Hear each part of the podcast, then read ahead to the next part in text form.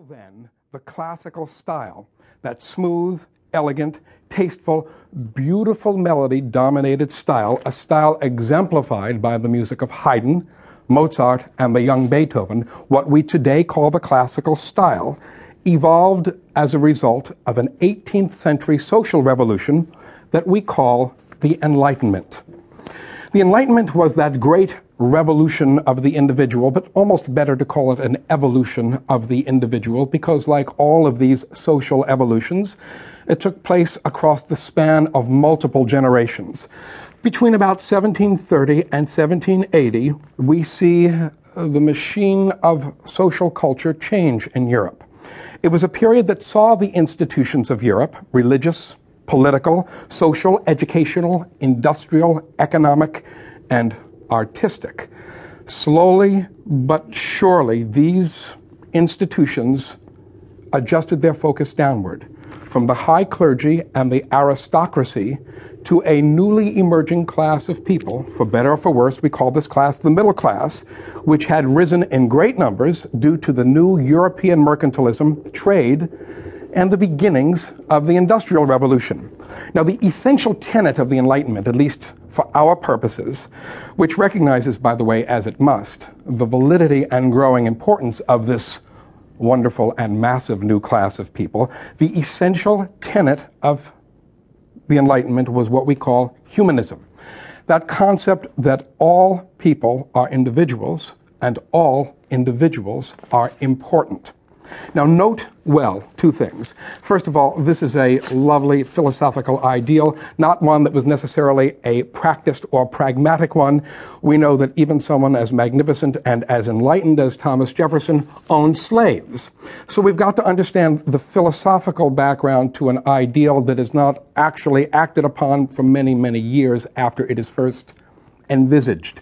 The second point I would wish to make is that this humanist concept was felt not just by this new and rising middle class as its self importance and self image improved, it was something that was felt also by the aristocratic classes as well. Look, believe me, without the cooperation of the monarchies and the aristocrats, those enlightened leaders of the time, many of the demands placed by the middle class on their respective societies would not have been met as they generally or grudgingly were in the years before 1789. I'm specific about that date.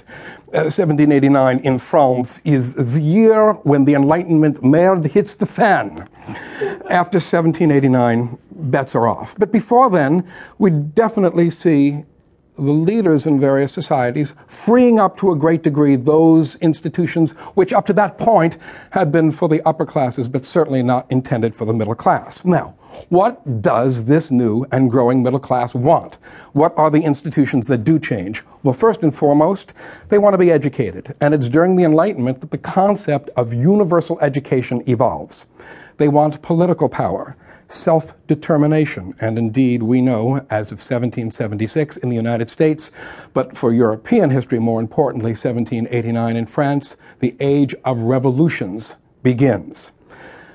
This new middle class wants religious and social justice and an end to injustice.